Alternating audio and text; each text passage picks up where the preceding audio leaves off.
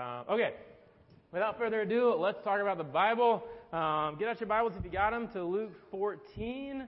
Uh, this is verses one, and then we'll skip over to seven through fourteen. And since it's Family Worship Sunday, we get to have fun pictures to go alongside uh, the scripture this morning. So be prepared for that as it's coming on the screen. But this is uh, a, a beautiful story, beautiful but extremely challenging story uh, from Jesus this morning. Luke fourteen. One Sabbath, when Jesus went to eat in the house of a prominent Pharisee, he was being carefully watched. Skipping over to verse seven. When he noticed how the guests picked the places of honor at the table, he told them this parable, which is a story. When someone invites you to a wedding feast, do not take the place of honor, for a more distinguished, a person more distinguished than you may have been invited. If so, the host who invited both of you will come and say to you, "Give this person your seat." Then, humiliated, you will have to take the least important place. So that when your host comes, he will say to you, "Friend, move up to a better place." Oh, but when you're invited, take the lowest place, so that when the host comes, he will say to you, "Friend, move up to a better place." Then you will be honored in the presence of all the other guests. For all those who exalt themselves will be humbled, but those who humble themselves will be exalted. Then Jesus said to his host, "When you give a luncheon or dinner, do not invite your friends, your brothers or sisters, your relatives or your rich neighbors. If you do, they may invite you back, and so you will be repaid. But when you give a banquet, invite the poor, the crippled, the lame, the blind, and you will be blessed. Although they cannot repay you, you will be repaid at the resurrection of the righteous." This is the word of the Lord. Let's pray. Father, we are so thankful for your word, so thankful for the scripture that is alive and at work in our church community uh, and in our own lives as, as believers, as followers of you. Uh, Father, we look to your scripture and we submit to it. Uh, we pray that we would have hearts that are not looking to have the scripture formed to our desires, but in are instead asking you to form our desires, conform our desires to the truth of the Bible. Father, I pray that you would, through the preaching of your word, convict us of sin, remind us of your love for us, and encourage us in our walk with you. Father, as we do so often, we pray for those in our church who are going through difficult times, uh, whether that's with family or health or uh, finances uh, or relationships or their career, their job. We pray that you would come near to them, remind them of things that are true, and we pray that your kingdom would come in these circumstances. We pray that where there's brokenness, there would be restoration and healing. And Father, we pray that you would continue to grow us as a church, grow us in our conviction of sin, uh, grow us in our conviction of truth uh, that being found in the scripture, and grow us in unity as a body of believers together. It's in Christ's name we pray. Amen. Amen. Amen. So we, as a family, uh, I've got four kids, uh, we have never made the trek down to Disney World. Um, But one of our old neighbors, and we used to live in Vine City, just right around the corner from here, one of our old neighbors was telling me about that she just took her three kids uh, down to Disney World earlier this earlier this summer, kind of late spring, before school got out. And so when they were, and she told them about the trip, which was months in advance, and she told them in February, they went in March, or May, or June. She told them about the trip, and they got really excited about the trip that was to come. But then when she told them, kind of nothing nothing about their life really changed in those weeks to come, or those months to come. They looked ahead, were excited about it, as you know most kids would be, but they didn't really have any changes to their lives. However, when they left to go down to, there's Disney World, in case you had, didn't have a, tree, a grid for that. Um, it, as they left to go down to Disney World, when she loaded them up in there, they had an S U V, but just use the van here for reference. Um, they had an S U V. She loaded the car up and had the, the little hats that you wear at Disney World with the funny ears. Uh, they had shirts, all matching shirts that they were going to wear when they got there. And they had just, uh, just uh, she had loaded up her phone with just a playlist of Disney song after Disney song after Disney song. And the parents in this room are saying, "Gosh, why are you projecting this idea into our own children?" Uh, so you're welcome for that. Um, but what happened in this moment when she was talking about it, what it clicked to me is that the reality of where they were going on this trip that I'm sure, you know, only wonderful car ride for, you know, however long it takes to get to Orlando, six, seven hours, that trip of where they were going, the destination informed how they were acting along the way. They put those hats on. If they were headed to the beach or headed to the mountains or headed to, you know, another city, and their mom had loaded up with a bunch of Mickey Mouse hats and Mickey Mouse shirts and playing Mickey Mouse, you know, Disney music, there might have been some questions about what is going on. But the destination of where they were heading informed how they acted along the way. For us as Christians, we are part of a bigger story that is even more glorious than Disney World, but a story that can be broken up into four parts. And there's a slide for this. And these four parts, you can see them up on the screen, and I'm not going to spend a ton of time on this because we've done, we've talked about this uh, in different sermons uh, throughout the years. But the four parts of the story of the Bible is that creation happened in Genesis one uh, through three. Creation happened, and God said, uh, when he got done with everything he made, what did he say? It is good. Say it again. It is. Good. So when things were created, everything was good and there was no sin at all. So God was in perfect harmony, perfect peace with Adam and Eve. They're chilling in the garden. They're working. They are having a blast. They're enjoying the mist. There's a cool mist of the morning walks with God, just having a great time. But then the second part of the big story of God, the fall happened when they, then, you know, it's a little controversial, you know, whose fault it was, but we'll just say it's both their fault, Adam and Eve's uh, fault, that they, they bit off of an apple from the tree, the one tree they weren't supposed to eat of, uh, eat from in the Garden of Eden. And so that's when sin entered the world. So let's say everything was created good, say creation was good. Creation was good. And then second part, sin entered the world. Sin entered the world. So from that point forward, everything changed. So there was no death prior to that. There was no uh, heartache prior to that. And from that point forward, everything has changed. And so we all, even in twenty twenty-two, are impacted by the sin that Adam and Eve committed, you know, all those years ago. And so, but the good news is that two thousand years ago, Jesus came and, and came, you know, was born as a baby, grew up, lived a perfect life, died that sacrificial death on the cross, then was rose, rose from the dead. And that's the third part of the story, that redemption happened. Can we say redemption happened? Redemption. So we'll go through the first three parts again. We'll say uh, creation was good. Creation was good. Sin entered the world. Sin entered the world. Then redemption happened in Jesus. Beautiful. So that happened two thousand years ago, and then, but that's not the end of the story, thankfully, because as great as our lives are, that Jesus is a part of it, there's still so much heartache and pain that we all experience along the way. But the good news is that the final destination we have not arrived at, and that's restoration, where the lion and the lamb over there just chilling, uh, perfectly at peace with one another. And so restoration is in on the horizon, which will come when Jesus decides to come back and make all things new. Question? Yeah, come on, let's go, girl.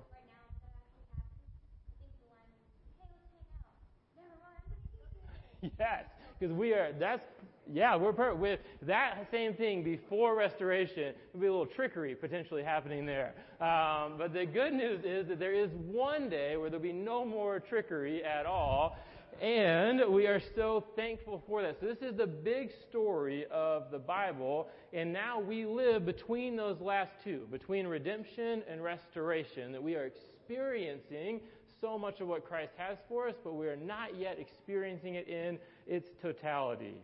So during this time, we have so much we're called to, so many things that we are commanded, so much things we're invited to be a part of, loving our neighbor, the care of God's creation, joyfully engaging in relationships, and in a very real way, we are called to live our lives informed by that restoration that is to come and reflective of what this restoration will look like. And I know this is a handful. We're going to say it all together, so read it with me.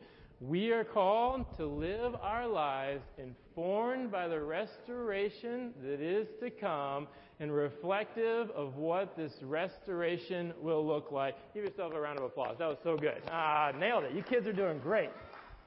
And so, back to the original here, just so we're clear, eternity is going to be way better than Disney World. I've only been once, uh, and I was exhausted, had a great time. Uh, it was when I was a child. But I promise you, as great as Disney World is, it's going to be way better. But like my friend's family, when she was taking her three kids, singing those Disney tunes on the way, their van ride was informed by their destination, reflective of where they were heading, and so it is with our lives. What we are called to as Christians is not just living in this unknown of what, what, what are we, how are we supposed to live, but instead we're understanding where we're going, and that informs how we live our lives. And friends, one of the most poignant, impactful, biblical, Jesus-like ways we can live a life that's informed and reflective of the kingdom of Jesus is to live out this passage right here, to live out our call to be, be involved in kingdom hospitality.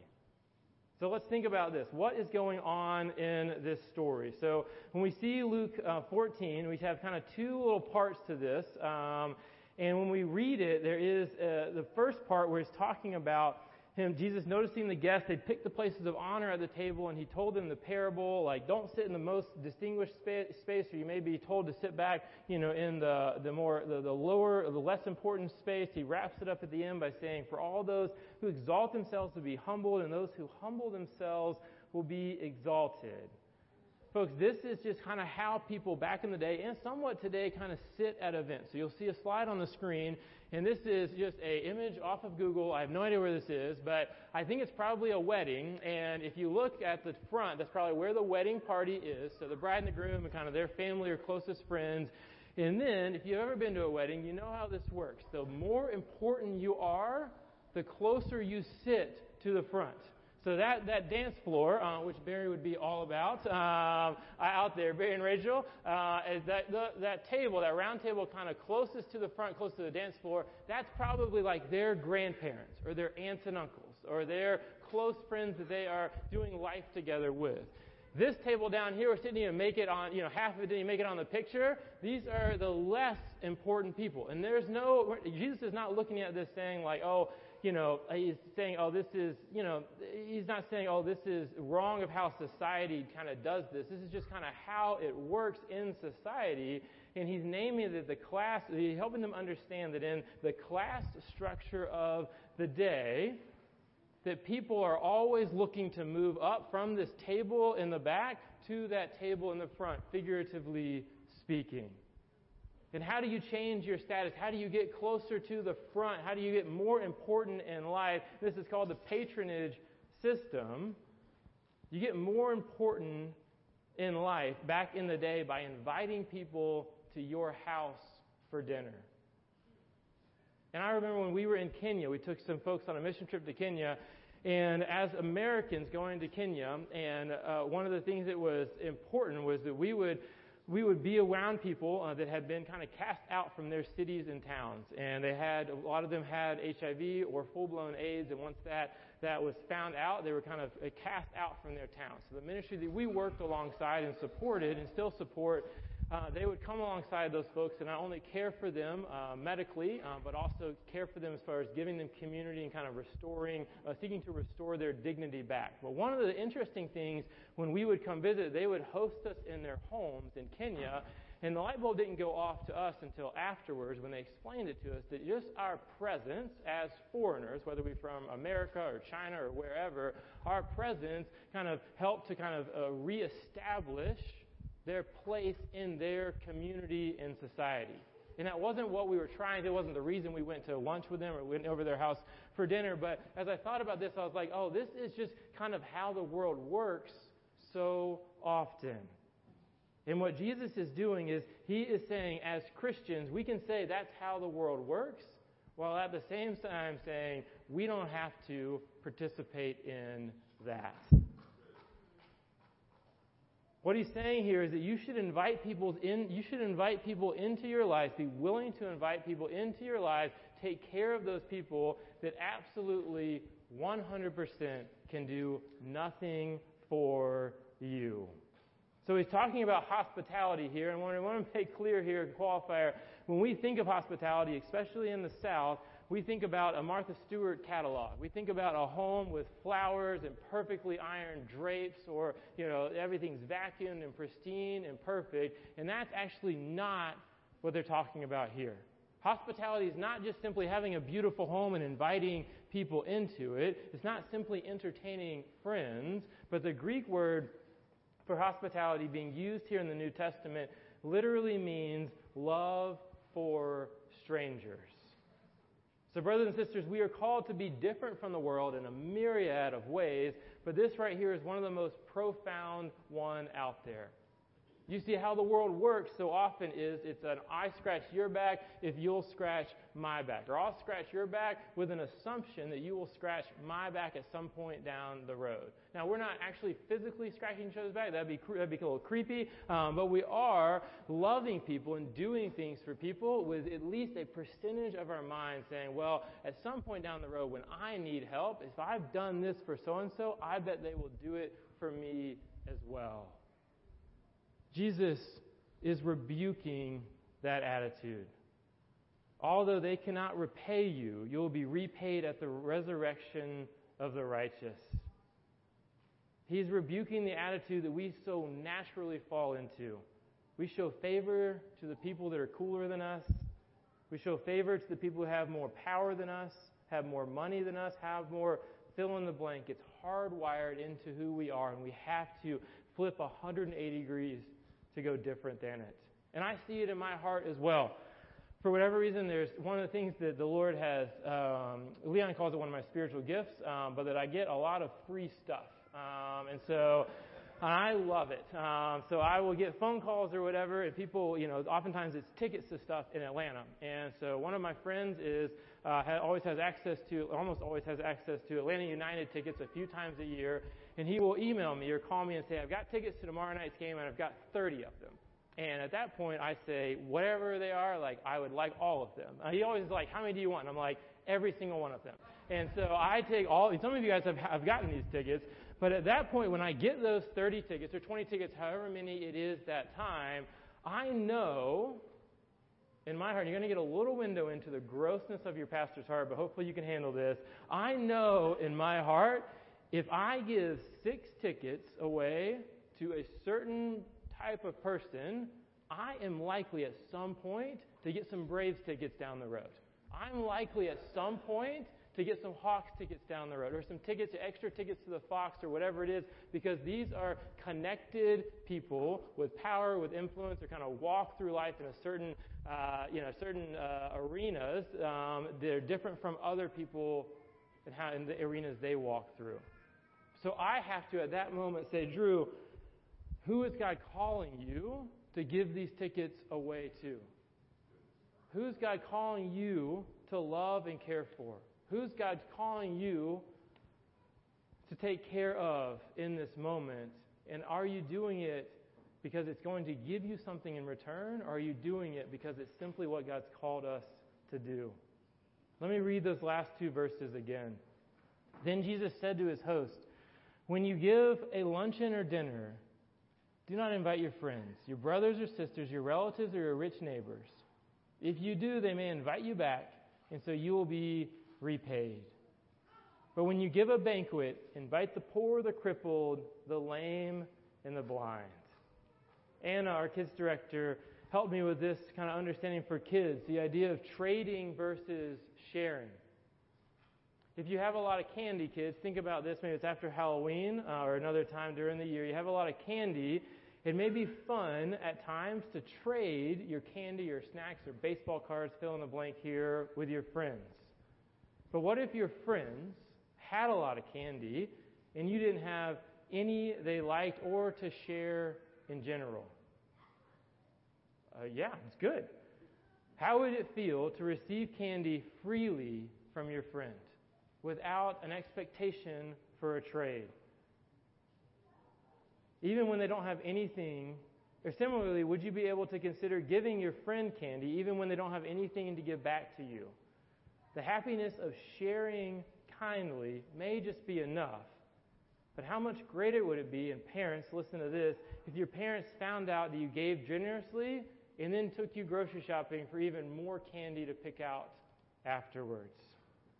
And friends and family, this doesn't mean that we can't have our friends over for dinner. I want to make a point here when we think about verse twelve here when it says, you know, don't invite your friends nor your brothers or sisters or relatives, that Jesus is using uh, kind of a literary form of exaggeration, similar to where he says that, you know, uh, in the Gospels that G- you must hate your brother, hate your mother and father if you're willing to follow him. He's saying that in comparison to, he's not saying hate your mother or father. Don't get from this that you can't ever have your friends over again. Like, that would be poor, uh, kind of, uh, you know, an understanding of this. But that we are called to be a people who not only have eyes to see those that cannot pay us back, the outsider, the stranger, but we also are called to have hearts to be willing to move towards them, willing to share our candy when they don't have any candy in return. So what does it mean for you to be hospitable? As I looked through this, I, I thought about my own heart, and I had a number of applications. But I want to ask you all, what does it mean for you to be hospitable? And kids, I want you actually to, to tell me right now. Uh, we're not going to give you the mic. Um, keep that up here. We had no trouble with that with the adults figuring out how to use it this morning. Uh, so we just want you to yell from your seat. But I want you to think about this, because honestly, you sometimes have more opportunities to do this than we do. Middle school is an incredibly difficult time. High school is an incredibly difficult time. Elementary school is an incredibly difficult time to navigate. How do I love the people that are different from me? Some of you have been that person that's different from everybody else. Some of you have been the one that has the group of friends that kind of sees the person across the lunchroom, across the classroom, and says, oh, they look like they are lonely. What, what do I do in this moment?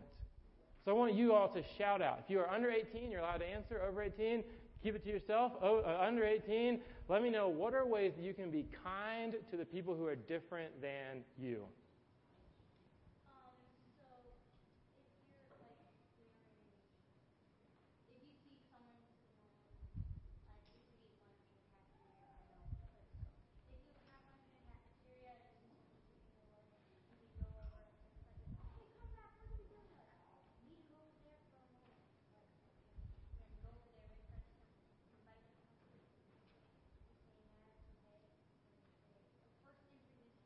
Yeah. So good. That's so good. That's perfect. You saw the person who's by themselves. And Augustine, I love how you named that it may cost you with another person saying, what are you doing? Why are you going over there? Because that's the reality. Sometimes when we love the people that are different than us, the other people question that about us, and we may lose what, you know, some sort of social status along the way. So I think you're wise to name that. All right, uh, I think it's Skylar. What you got, girl?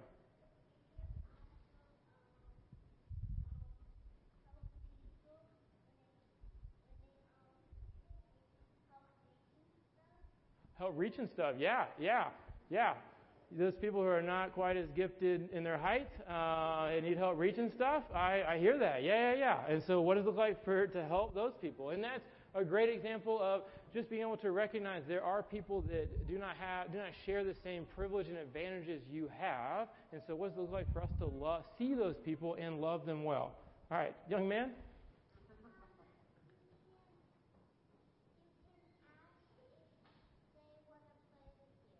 Invite them to play, yes. And so hospitality, we so often think about this as we have to invite them into our home, but not everybody has a home where that works to invite people in, or culturally it may be different from you, from for you and your culture. So just simply inviting them into your rhythms, taking them to your favorite coffee shop, that's hospitable. Invite, say you have a, a group that plays, you know, softball on a Tuesday night, inviting them to join in on that. Those are opportunities to be hospitable. All right, Evie? Yeah, sticking up for the kid who's being bullied. That's a beautiful example of loving the stranger. You guys, I, like I like, I, honestly, I think that you guys are way better at this in a lot of ways than we are as adults. And so thank you for sharing with us in that way. So think about that. And as parents, talk about this with what does it look like for you to be hospitable as a family? And invite your kids to be play a big part of that. And so you have to ask yourselves the question as parents, who is in my life? Who is the stranger in my life? And sometimes we think about this as they are way outside of the four walls of the church, but I promise there's some strange people right here, uh, myself included in that. And we want you to be able to look even at your own church members to say, how can I be hospitable to the people who are different from me? So how do we as a church continue to create an environment that when people walk through the doors of the church, they know that they are loved, welcomed, and valued? That's the goal of hospitality, that people are loved, welcomed, and valued. And so often for me, I mean, I've been the pastor here for eight or nine years. Before that, I worked at another church, and I honestly, like, don't even remember what it's like to walk through a church that I don't know any, walking through the doors of a church I don't know anybody at anymore. And so I have to look to even, we often ask folks that are new to the church or they've become members in the last six months, say, remind us what it felt like to walk in Redeemer for the first time. And sometimes they'll say, oh, we felt so welcomed and loved. Other times they walked in and they're like, we couldn't figure out where we put our kids or where we're supposed to park, or we got confused on directions, or for a while we weren't showing up on Google Maps. So no matter how hard, how hard we tried, we weren't showing up on Google Maps. We were going all over the city trying to find Redeemer. And those are ways that we as a church can, you know, can grow in hospitality, but also the bulk of our, how hospitable we are to the stranger, quote unquote, that walks through the door of the church is really up to you. And that's not to take the responsibility off of us as a staff, but it's really up to us as a congregation as a whole to say, that person looks new. How do I love them well? And you all already do an amazing job of this, and I want us to continue to grow in it, but I am also so thankful. I met with a, a couple that's becoming members uh, this fall at lunch last Sunday right after church, and I honestly had never had a, a much of a conversation with this couple up to that point, and we got to lunch, and I figured maybe they were brand new, maybe they you know had just kind of found Redeemer uh, just the last few weeks, but they said they've been coming for a long time, and they listed out almost a dozen people's homes that they had been in. And I was like, you at this point know more people than I do at this church. Uh, you are as connected as people that have been here for years. And they said to me that what happened was that people invited us into their home. And we felt so loved and cared for.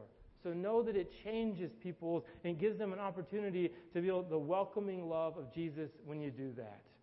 But the last thing I will say is, as beautiful as this is, that you'll be repaid with the resurrection of the righteous. We're being called to do this. I also want to name just how hard this is. Loving people that repay you back, it will propel you forward often to kind of keep loving those people. Loving people that cannot repay you, so often it will kind of, your your your bucket, um, you know, it will be fill, very filled up and it will slowly deplete. And so I want you to know that if you're trying to do this in your own strength, you're going to make it for a lunch or a dinner or a trip to the coffee shop, but it's only going to last so long.